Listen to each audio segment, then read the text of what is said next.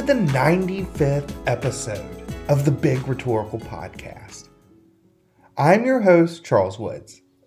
On today's episode of the podcast, I talk with Dr. Jessica Jorgensen Borchert as part of the Big Rhetorical Podcast Emerging Scholars series. My dissertation was looking at specifically classes at the institution and how first gen students felt like, and it was mainly, of course, for composition, how they felt they were being supported with their writing, what writing weaknesses they felt they came in with, and just i also asked them sometimes general questions about how they felt like they were acclimating to the university life and stuff like that because i also was just curious about it. And i don't think that really a lot of that came into my dissertation in the end. A lot of it was just focused on ways we could create really strong communities to support these students in a first year writing course.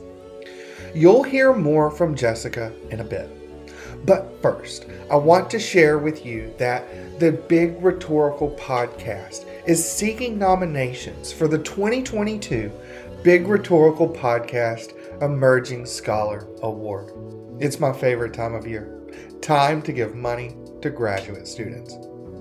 Get your nominations in ASAP to the Big Rhetorical at gmail.com for the 2022 TBR Podcast Emerging Scholar Award.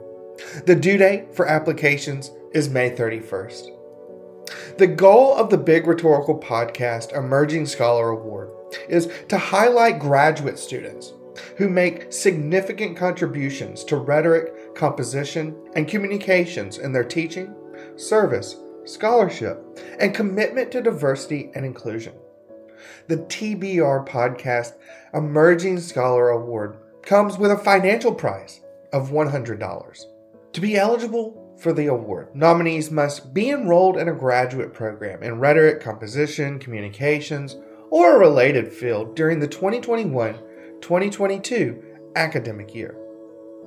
Exhibit effective teaching strategies in the rhetoric, composition, and communications classroom. Demonstrate a commitment to diversity and inclusion in the community and in the classroom contribute to the development of the field through service to their department, institution, and the larger academic community. Advance critical conversations in the disciplines through the publication of scholarship. This could be refereed, non refereed, open access, and digital works. Nomination instructions. To nominate someone for this award, submit an email with your name institutional affiliation, and a 200 word bio and CV as a single PDF to the big rhetorical at gmail.com. Explain in the 200 word bio how you or your nominee might meet the criteria. Use the subject line Emerging Scholar Award. Nominations are accepted until May 31st, 2022. Self nominations are welcome, and previous nominees are encouraged to apply again. For more information about the TBR Podcast Emerging Scholar Award, please reach out to the Big Rhetorical Podcast at our email, thebigrhetorical at gmail.com, or visit our website, thebigRhetoricalPodcast.weebly.com. Today, a talk with Jessica Jorgensen Borchert as part of the Big Rhetorical Podcast Emerging Scholars series, the series which inspires our award. The Emerging Scholars series is specifically designed to highlight the life and career work of graduate students and early career academics who enjoy discussing the development of their scholarship, their pedagogy, and their service to the fields and disciplines of rhetoric, writing studies, and technical communication. The Big Rhetorical Podcast Emerging Scholar Series serves as a glimpse into the variety of positionalities and personalities currently working in and defining these areas, as well as a way to track specific disciplinary themes as they manifest throughout time. Dr. Jessica Jorgensen Borchert is an associate professor and Director of Writing across the curriculum at Pittsburg State University. She teaches classes on technical and professional communication. Her recent research has focused on concerns of academic motherhood and has appeared in journals like the Journal of Multimodal Rhetorics and Survive and Thrive, a journal of the medical humanities. Her current research is focused on how academic mothers use online communities to learn about their children's health, along with how academic mothers use these spaces for social and emotional support. She's a proud mom of twins and a first generation PhD. I hope you enjoy the interview.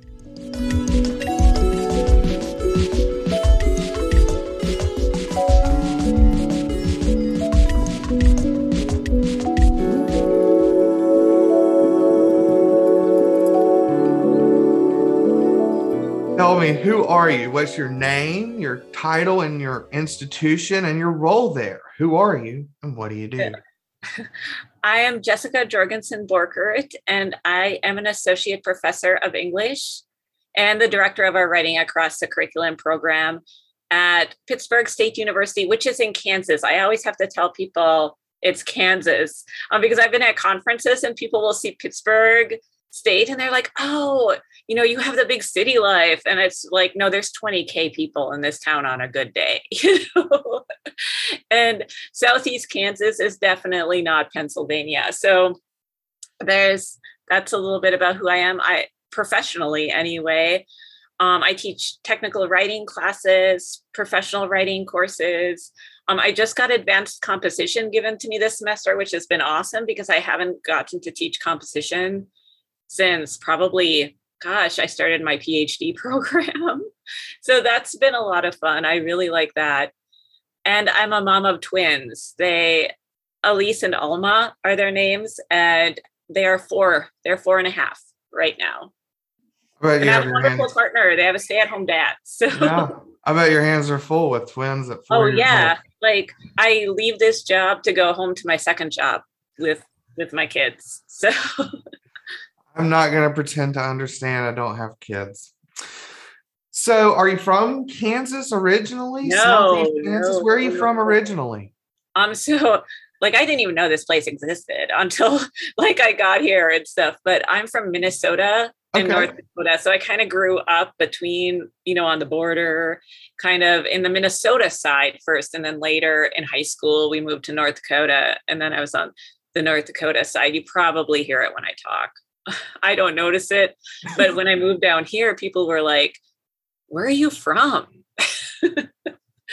Absolutely. I get that all the time. You know, I was in Illinois, I've got a Southern accent. Now I'm in North Carolina, and they don't necessarily Southern accent, uh, more of the Appalachian. So I feel that for sure. So you said the border of Minnesota and North Dakota. So that makes me think of the movie Fargo for some reason. Oh right? yes, I went to my PhD program was in Fargo. So yes, and I grew up near Fargo. So I mean, I will tell you so about the accent in that movie. Rural people in Minnesota do kind of talk. Some of them, some of them do have an accent similar to that. It's definitely emphasized. I mean, yeah. But I grew up with grandparents and they had like kind of a similar accent, but it's also like a way of speaking. Like if you notice the humor and just the way their syntax is in that, that's fairly accurate. Yeah, I love to hear that because I will admit it's one of my favorite movies of all time. it's a great movie. So uh, you went to school in Fargo. What school is in Fargo? Actually, let's hang on. Let's start back. Where okay. did you get your bachelor's degree at? Was that in Fargo as well? I started there, but okay. I was the first generation. I wasn't the first generation college, you know, second gen, but my dad went to back to school like when I was older. So, mm-hmm. like, you know, I was going through, you know, elementary, junior high, those kind of things while he was trying to get a degree to get a better job. So, you know, he could support a family kind of thing. And I do not know how he paid for two kids while he was in grad school. Like, to this day, I cannot solve that math problem, but he did somehow. And so um, I started there at Fargo at NDSU, but I didn't feel like I fit in because everybody seemed to have like beer money, and I, I didn't have anything like that. You know, I didn't even have money to pay for anything, much less beer, right? So I ended up going to college across the, the Red River is what separates Fargo, eh, North Dakota, and Moorhead, Minnesota. And there was this school, there still is a university there called Minnesota State University Moorhead. And that's where I ended up getting my BA. And I was a creative writing major, um, of all things. what led you to creative writing? What, what was that? I, I love poetry. So when I was in high school, I started publishing poetry. I tried to write a screenplay. Um, that never got published. In, in fact, that was probably the worst rejection of my life when I tried to write that little play and submit it. Um, so I did a lot of poetry and I published like in small online journals and stuff like that. And so I thought, oh, I, I'll, I didn't start with that. I started with history, but my roommate in college got mad at me one night and she's like, all you do is sit and write. You should just be a creative writing major. and so I I did because I'm like, well, I do spend all this time doing that. I might as well read some good books and write. So you got your bachelor's degree in creative writing. Did you go immediately back for the master's? Did was there? Yes, because it was burnt out. So I was burnt out on the creative writing workshop. I felt like I didn't know what I was going to do with the degree. You know how like some I've seen this too in other. It doesn't matter what the degree is really, but right. I've seen it with other undergrads too, where it's like they get to that junior or senior year, like I was at, and I'm like, what do I do? Like, you know, what do I? What happens now?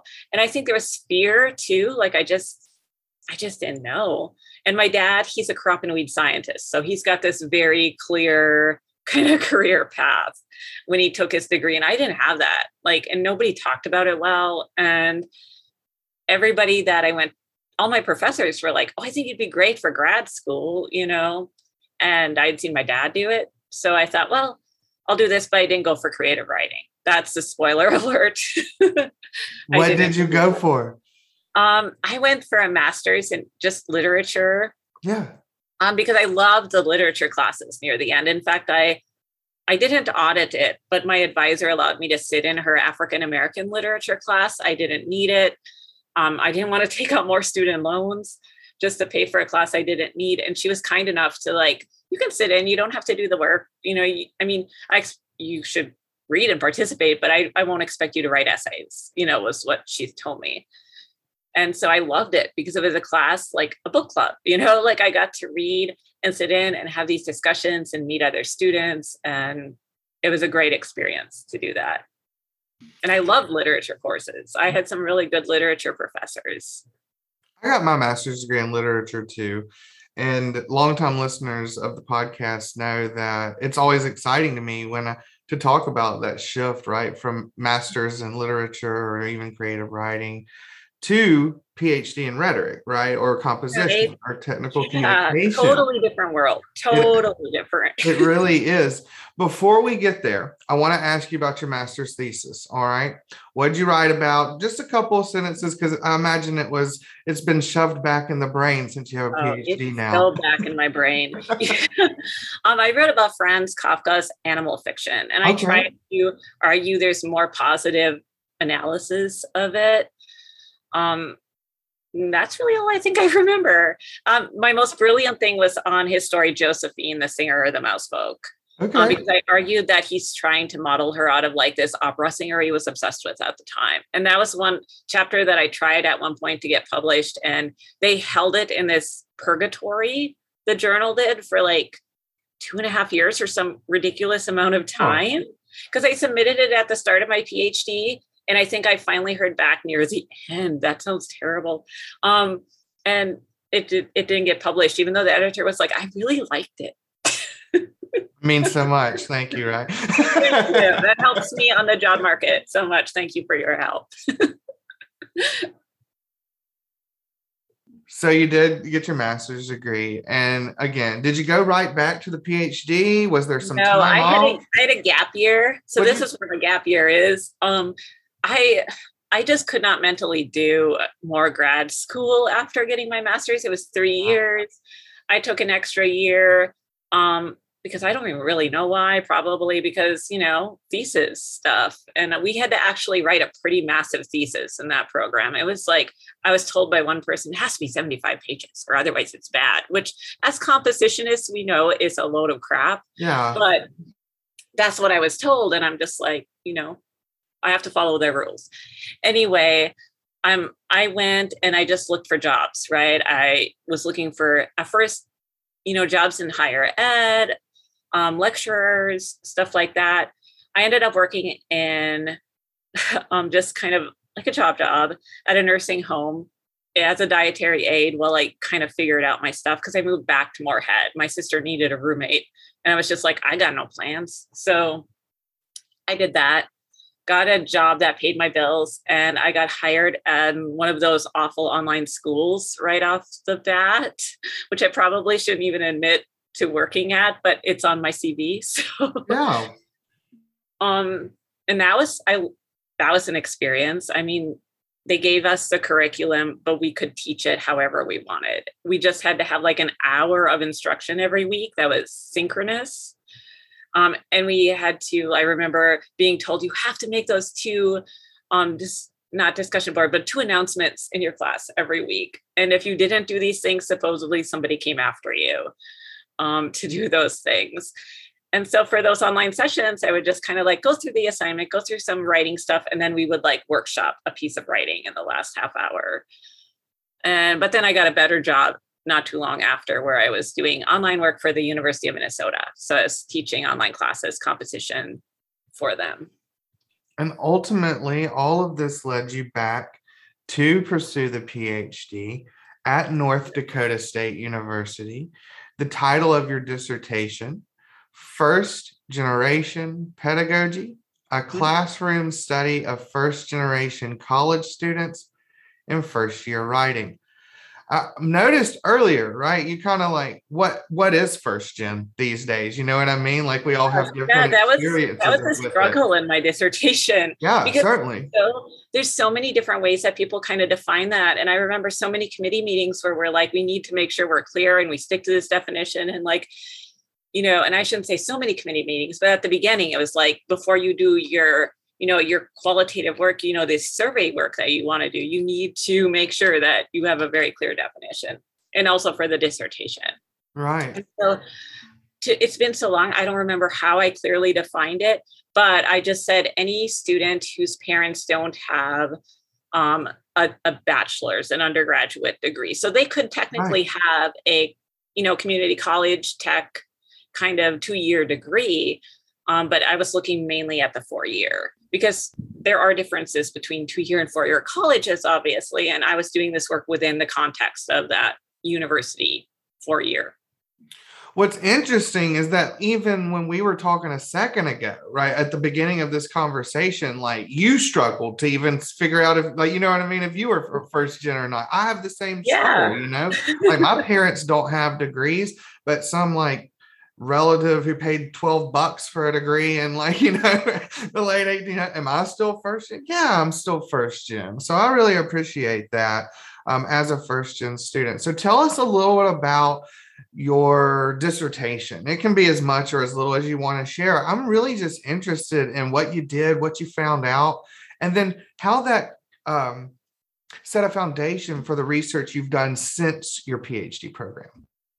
Okay well I will say my research has changed a lot because of things that have happened. But when I did my dissertation, um, my director and I, at first I wanted to do working class students because I'm definitely of a working class background. I have a lot of passion for working class, blue collar people. But he was like, well, there was some fears that maybe students wouldn't know this information about their family, financial realities and stuff like that. And so he's like, let's try to get something that might be a little bit easier for people to define and data that we could maybe actually get from our university, from like admissions and something, stuff like that. And so we came up with first gen because he knew that I was, I was kind of like that and kind of not.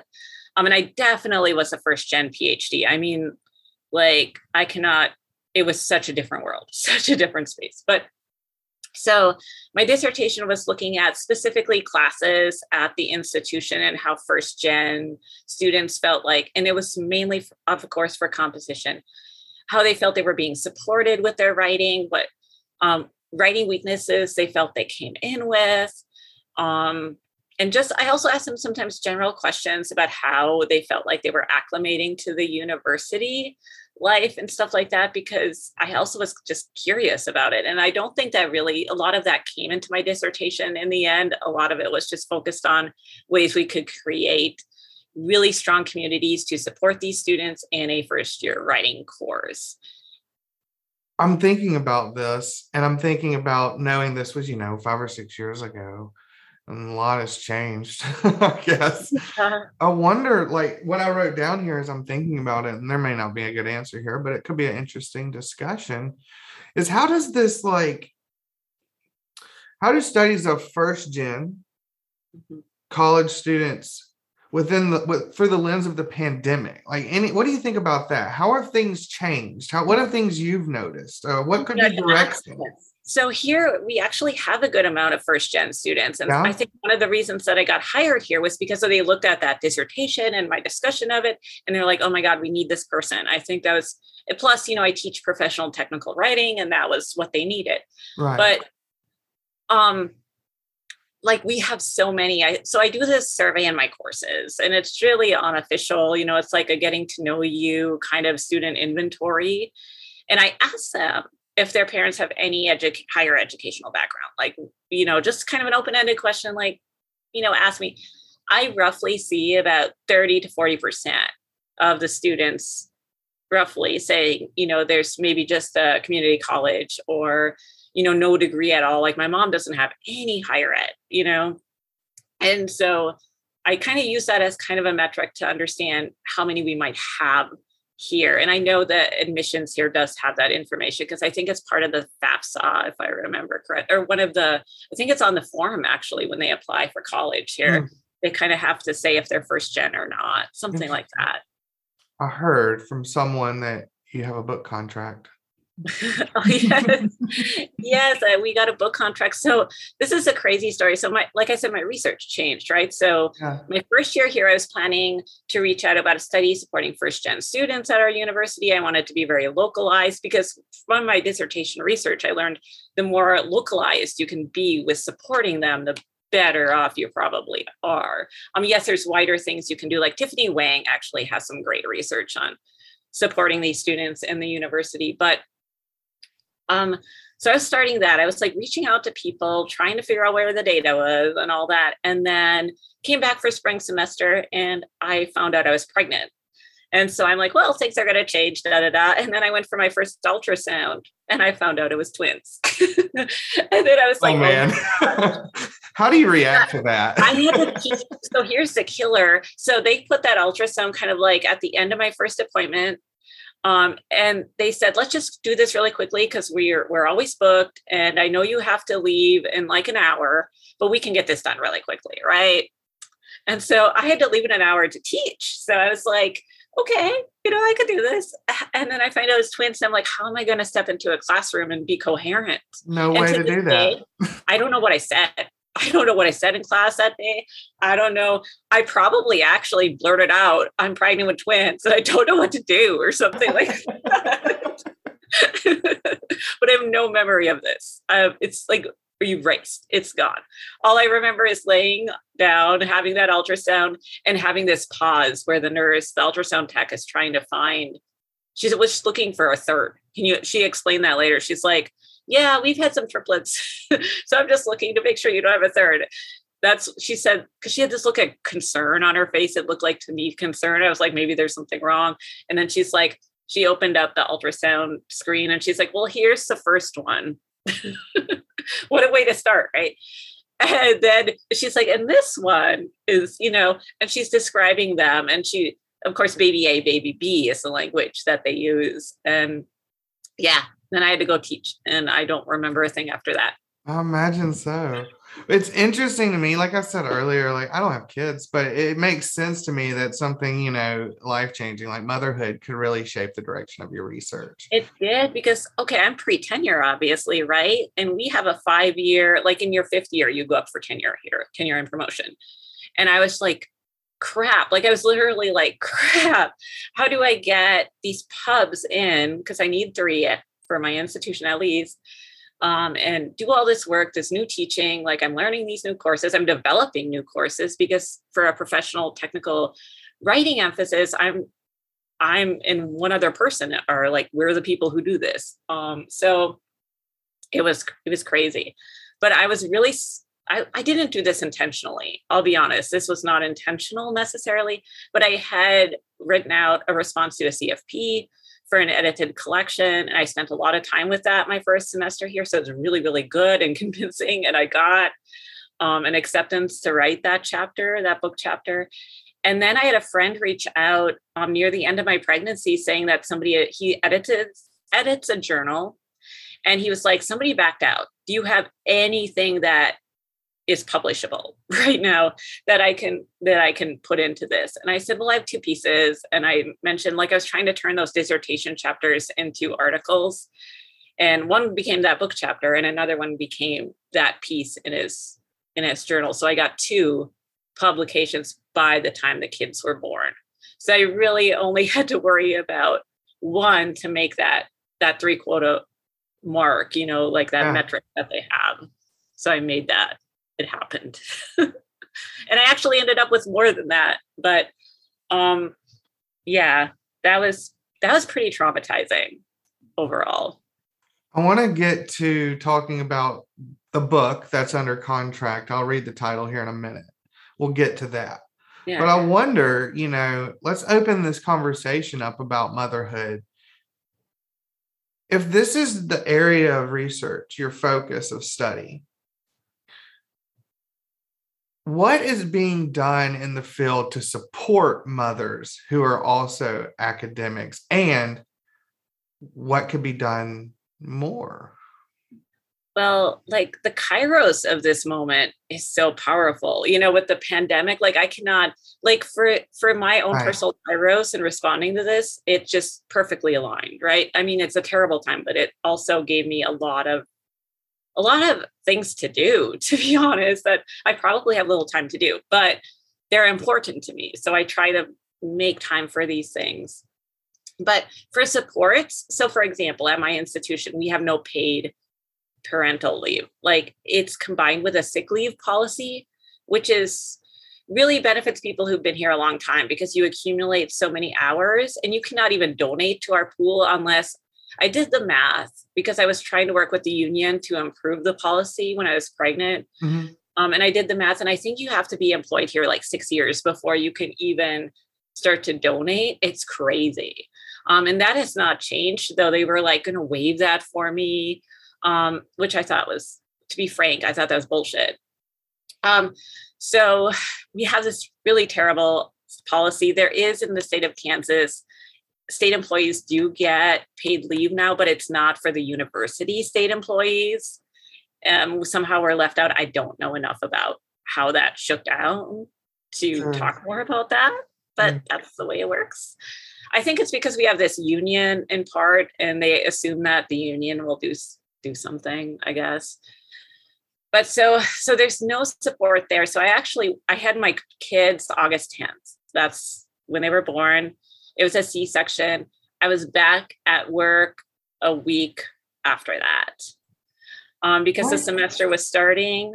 I didn't have any leave, and I'm the only breadwinner. Well, I shouldn't say breadwinner. I'm the sole money earner for the family, so like I can't not not get paid. And we're both both my partner and I are from working class poor backgrounds. Like it's not like we can call up mom and dad or somebody and ask for some money. Um, we can't do that. So I just chose to like, well, talk to my chair. I'm like, is there any way I can get any classes just online? Because I've taught online before. Those were my first big kid jobs. I could do this. She was really pushy. She's like, no, we've already set the schedule, blah, blah, blah. But the per at the time we had a director of professional writing who has since left for another job, and he's his sister had triplets. So he was like, "No, we need to give this girl some online classes." Yeah. So he gave me all my technical professional writing classes, which were two. I always have two every semester. They were on they were online, and I get a course release course release for WAC. So I have three three load really with WAC and so I just had one class face to face, and of course it was a grant writing class, which makes it like I understood why that should be face to face. We were meeting with a client, a nonprofit client during that time. And so I was able to get my poor postpartum body um, to class for some of those days. But I, I moved the first two weeks online because I wanted to get used to taking care of twins. I wanted to recover at least a little bit. Um, so I did meet them that first day of class to explain the situation and to share what was happening. Um, and I, I was so embarrassed about doing it because it's like exposing all these policies that are not here. It's yeah. exposing so much, you know, in my personal life. And really, I was talking to a student years, like a couple of years after that, and she was like, I thought you were completely badass for being in class that day. And I was like, I'm glad you thought that because I did not feel, I did not feel very badass during that.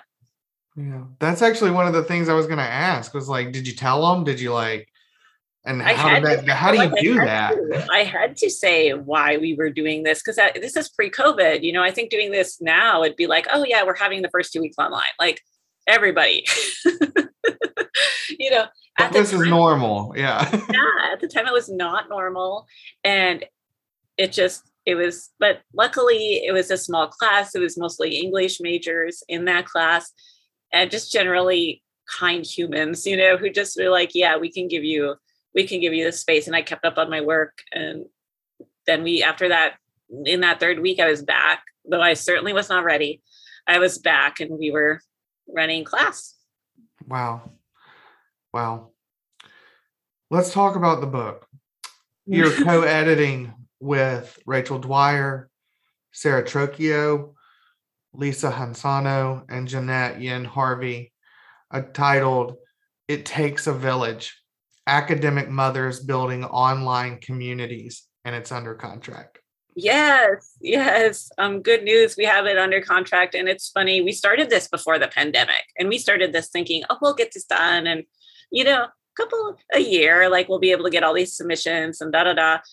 And so we had our first meeting february 7th 2020 so oh wow yeah. Yeah. Right. And so I remember, you know, being all excited. This is like a passion project. Um, it does count toward promotion for me. Edited collections do count. So I'm like, this is something I can use professionally. Yeah. I was just super happy. Then the pandemic hit and like all our deadlines that we had self-imposed because we're all we have all have kids the same age. That's, That's what I was going to ask. Is this a group yeah. of, is that how that January 7th meeting like came to be? How did that come to be? Oh, yeah. So we all joined this online social support group on Facebook for academic mothers of 2017 babies. Um, so we were all in the same group. And the group is now private. So if you went to look for it on Facebook, you're not going to find it. And I think we've shut down, you know, people to to join just because we wanted to keep it kind of small. It's about 600 people. And so um, we had met there and somebody had just posted this like request like should we do a book about online support for academic mothers? Because we're all using this space in that way. And should we kind of get together? And so there were a few that said, yeah, you know, like people were, but we were the ones that really, I guess, stuck around and were able to kind of coherently come up with something for this and write a proposal and do all that work. So that's how we met. Um, and I've been really lucky, I think. I'm working with great people on that project. There, we all have different skills. We're all good communicators about what's going on. It's been a, and they're just generally lovely people. So I'm glad I met them. What are some of the pieces about in that book? Oh wow, we have some. So we have some per, personal narrative style, and when we first were looking at our submissions and thinking about the book, we're like, what do we do with these? Because we have a lot of qualitative research. We have a lot of autoethnographies and ethnographies and stuff like that that are really good pieces.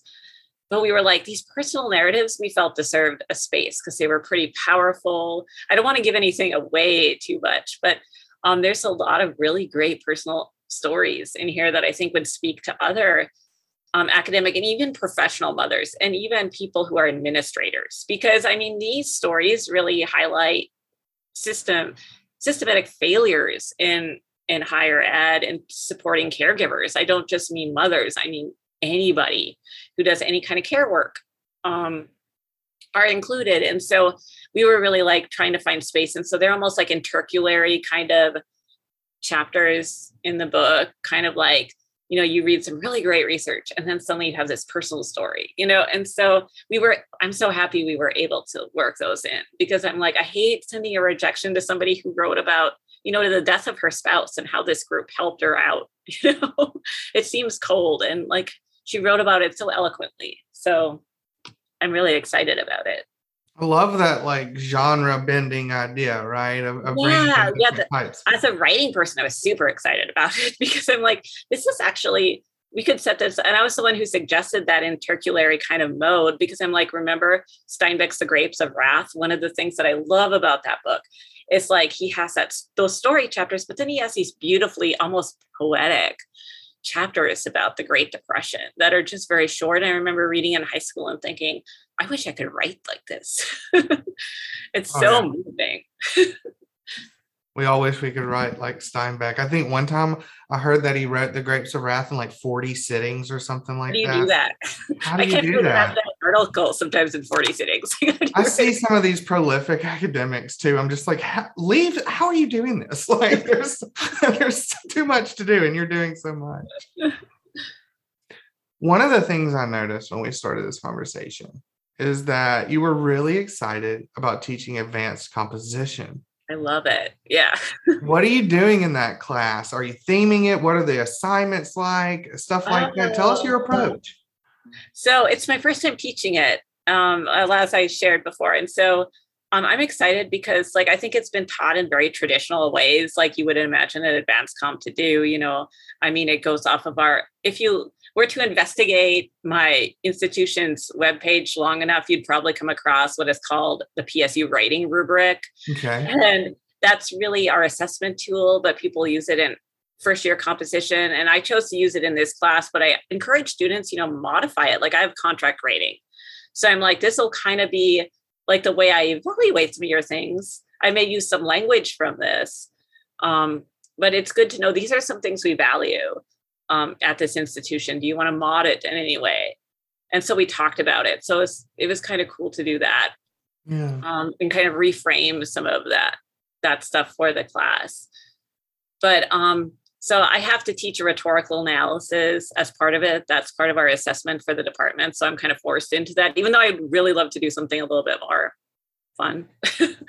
but um, I'm having them also create some videos, some multimodal compositions. Um, and it, the class is primarily for English ed majors. So I'm trying to gear it toward the theme of, like, we're talking about contract grading, for mm. example, and reading essays around that. And that's what we're we're going to do soon. And like first year composition, you know, do we need something like that? How does it fit into a student's education? So I'm bringing in these educational kind of conversations, and we're looking at them as examples of writing, but also like how does writing how is writing seen and evaluated in educational settings? Because they're all teachers they're going to have to do this. Right. and so it's really cool the conversations we're having. So it's been really fun.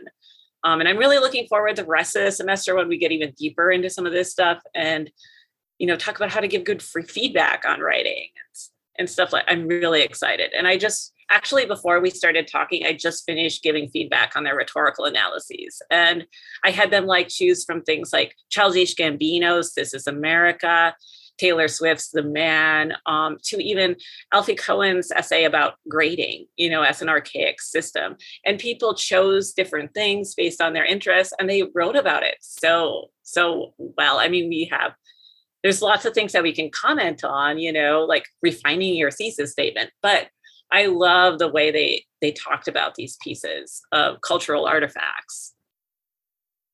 While you were finishing up comments on rhetorical analyses, I was reading uh, Contract Grading and Peer Review by Christina Kat- Kat- I'm going to mess this one up. Christina Katopodis and Cathy N. Davidson. That's what I was reading right before we oh, chatted. Oh, cool. Yeah, it's uh, in this book, Ungrading. Oh yeah, like I actually have a copy of that too, and I I've kind of skimmed it, but I haven't read it super closely. I need to read it. Oh, I'm in a book club, so that's that's the primary motivation. I'll be completely honest, but also like, holy crap! um, is this stuff pushing me like in different directions that I really would have never had the courage to consider um, if that makes sense. Mm-hmm. um, i love this idea of contract grading i think there's a conversation to be had about how how to do it in first year writing too. How to do it well i should say. Yeah and that's that's i just started doing it last semester to be honest. Like i'd always thought about it it was something that i wanted to do but you know was having young kids and like you know having these exactly. courses I have to teach and assessments that I have to do and stuff because I assess our first year writing. I don't have any power over it, but I'm the one who assesses it. So I don't know how that happened, but that's how that happened. Um, so yeah, it's it's something that's new and I'm kind of experimenting and tweaking things as I go, but it students love it. They I have gotten yeah. so much positive feedback about how much they like it because I've had multiple students from undergrads to graduate students in our program tell me, you know, it actually takes makes me think about what I'm actually doing as opposed to what kind of grade or evaluation or feedback am I going to get from yeah. this? They're like, I'm more more into what I'm doing because of it. I commend you for taking it on and trying it. I imagine it's a tremendous amount of work, and you're doing that and balancing being a parent of two young children. like, uh, I, I teach a four four, and like the idea of like deconstructing everything is just it's a lot of work, and not everyone. Yeah. It is overwhelming, and I think you know this isn't like a oh we shouldn't do this. What we should, but we should also acknowledge that not everyone can. Yes, I think it's important to acknowledge not everyone can because think of non-tenure track people who are teaching in writing programs who really don't have a right year one that don't have a lot of say over how yeah. you know if I were to walk in to teach first year composition here, I have to use that PSU writing route. Like it's it's one of the things that yeah, I'm asked. prescribed. Yeah. And that's an important conversation to have, I think, because we do have a lot of privilege as tenure track people so tell me one interesting thing about your campus or institution. Oh, we are the only school that has the gorilla as a mascot, which actually, as you can, you know, in our society probably has got some some conversation going around it. Sure. Um, and it's definitely not meant to be racist, obviously, but I guess I was told by somebody at my institution that we were we had like some business college conference happen here. And I guess there was a communication that went out about because um, we say, you know, once a gorilla, always a gorilla is one of our what what we say as an institution to share like I hate this metaphor, but we are family. You know, I don't support I don't support that, but that's kind of what they do with that. And I think somebody had had it on their email signature. It was something like that, and this whole conversation about race and what the gorilla, you know, you know what I'm saying, uh, kind of came to be. The person said it almost went viral and made our university look really bad. And if it wasn't for some really smart marketing people to step in, I guess things would. And I didn't know this until I was told it at a meeting and talked. Told I was like, wow, I did not know. But that's one I maybe shouldn't share that as, I guess, the interesting thing, but that's what people bring up all the time. It's like we're the only one who has a gorilla as a mascot. Okay, that's interesting. It, it is interesting, right? Interesting doesn't have to necessarily mean like super positive, right? Well, right. I think there's a bunch of folks in Mississippi that would probably have a similar similar answer for their mascot. Interesting well, question. Yeah, and like so, I went to school near University of North Dakota, and they had the Fighting Sioux for a year. Okay, you know, and so I mean, I've heard these conver we've all heard these conversations before, and man, yeah. there was some pushback about changing the Fighting Sioux name, you know, and that's its oh. whole other conversation. I've, I, I mentioned what Mississippi. Heck, I went to school in Illinois, you know, and that that that they have this similar name. This is a this is an interesting conversation too. This has been a wide ranging conversation, and I have really enjoyed that aspect of it. Um, let me ask you a couple of other questions, and then you know we'll kind of wind down here. Um, what are some of the things that you like doing in Pittsburg? Is it Pittsburg, Kansas? Is that is that Pittsburg, Kansas? So what's life like in Pittsburg? What do you and your family like doing? Oh my so you know i wish i could say something way more interesting because you know like i said i had kids really early on here we didn't get to explore a lot of things but um one of the things my partner and i love is we both love my par- partner makes wine So wine is one of his interests, you know. And there's a great Mine little, too. yeah, I mean, I like it too. I came into our relationship a beer lover, and I, I was, I learned new things. Um, but anyway, um, it's called Keltoi. It's spelled K E L T O I. It's a very small little winery, kind of right on like the Missouri Kansas border, like between Pittsburg and Joplin, Missouri. And it's so good. um, I, it's just you walk in and it's like walking into somebody's living room. Um, and and we love going there, but we can't go there very often. But it is kid friendly. So, you know, as the pandemic further eases, um, as things happen, we we plan to take the kids there, and you can have like a little lunch, you know, and it'll be nice. So that's one of the things that we do. He makes wine, and I guess I drink it, right? Sign me up. You'll have to send me a bottle. That sounds great. What are you doing this afternoon? What's the rest of the day hold for you? Oh, the rest of the day, I get to have writing conferences, which I'm excited about. So all of those rhetorical analyses I looked at, I get to talk about them, which oh, yeah. I love. I call them writing therapy to students. It's like because, like, I think we all have mental health conversations right now where we understand what therapy is, yes. and it really is like writing therapy. I mean, it's like, so what are you? Where you know how can we reorganize it? How can we make this thesis statement stronger? How are you struggling with this piece you know? So i'm really excited about that. And then after that um, i go home and i see my kids and because i'm already prepped for a thursday's class and we're going to have bad weather so i'm not sure what's going to happen. I don't think it's going to be you know university closed but i said we're just going to be on zoom because they're doing a design workshop. So i said you're going to have to be in a Google Doc or something similar the whole time, pretty much. So yeah. it makes more sense to do it that way. How do you design your conferences? Do you have them one on one or like three to a, a small session? Um, I have them one on one. And so I allow them to do Zoom or in person, you know, because being flexible, I think, is really important right now. And so I'm going to be hopping between Zoom and in person, talking to students. And I wish I had more time. Like, you know, like I, I schedule these for about 15 minutes each, but it would be great if like I had enough time in my life where I could do 30 minute sessions or something like that and just really be able to get really deeper into the discussion. But mostly I'm just like, these are things we need to do. Let's talk about how we can do them. It'd be great to actually start that work a little bit if I had more time. Oh, don't we all wish we had more time? Not and you know how we get more time, in my opinion? We lower those class sizes, right? we're having a conversation here because we've had enrollment drops. So we're trying to, but the thing is, I guess our first year writing course is all pretty much filled up. Um, so it's like we can't really, we can't do much there, but we have other like I'm not going to get into the politics of the the WAC stuff right now with writing to learn courses and stuff like that. But there are writing courses. We have like creative writing, could you know do that. Um, we could actually within my department change the caps on our writing to learn because nobody's going to push back on it here. So that's one place where we could actually do that but it is a conversation we're having because it would be nice for our grad students and for people others who teach first year composition to have lower course caps right now they're at 24 oh that's what mine are at too a little high we'll get them down yeah. we'll get them down this has been such a great conversation.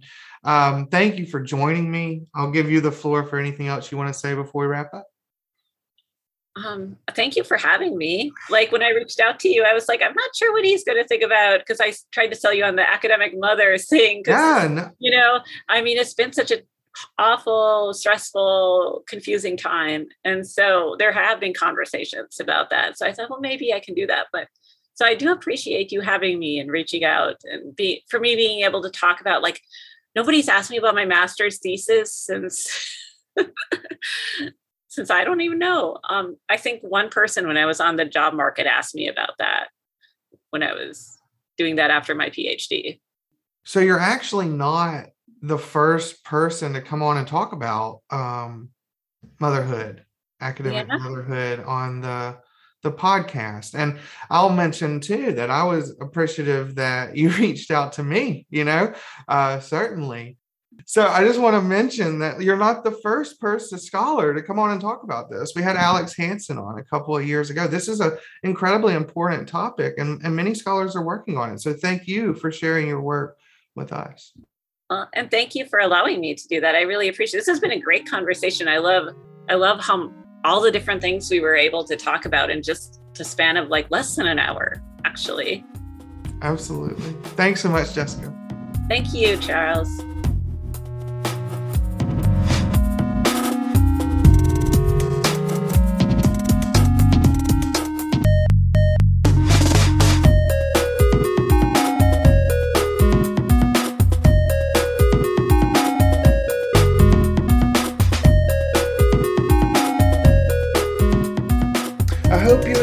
My interview with, with Dr. Borchert. Don't forget to submit your nominations for the Big Rhetorical Podcast Emerging Scholar Award by May 31st. I want to thank everyone who has donated so far to our GoFundMe for the award. If you're able, head over to our Twitter page and check out our pinned tweet and give if you can. We could still use your help. I'll be back next week with another new interview on the Big Rhetorical Podcast. Until then, always be listening rhetorically. The Big Rhetorical Podcast is produced by Exalt Digital Media, Exalt Digital Media, not for profit. This podcast was recorded on the sacred lands of the Tuscarora people, and we recognize and respect the people of the Coharie, Eastern Band of Cherokee, Haliwa Saponi, Meherrin, Occaneechi, Band of Saponi, Saponi, and Waccamaw Siouan. Music for the Big Rhetorical Podcast is brought to you by DJ Lang, Sepa Helix, and Acrylic Bathhouse.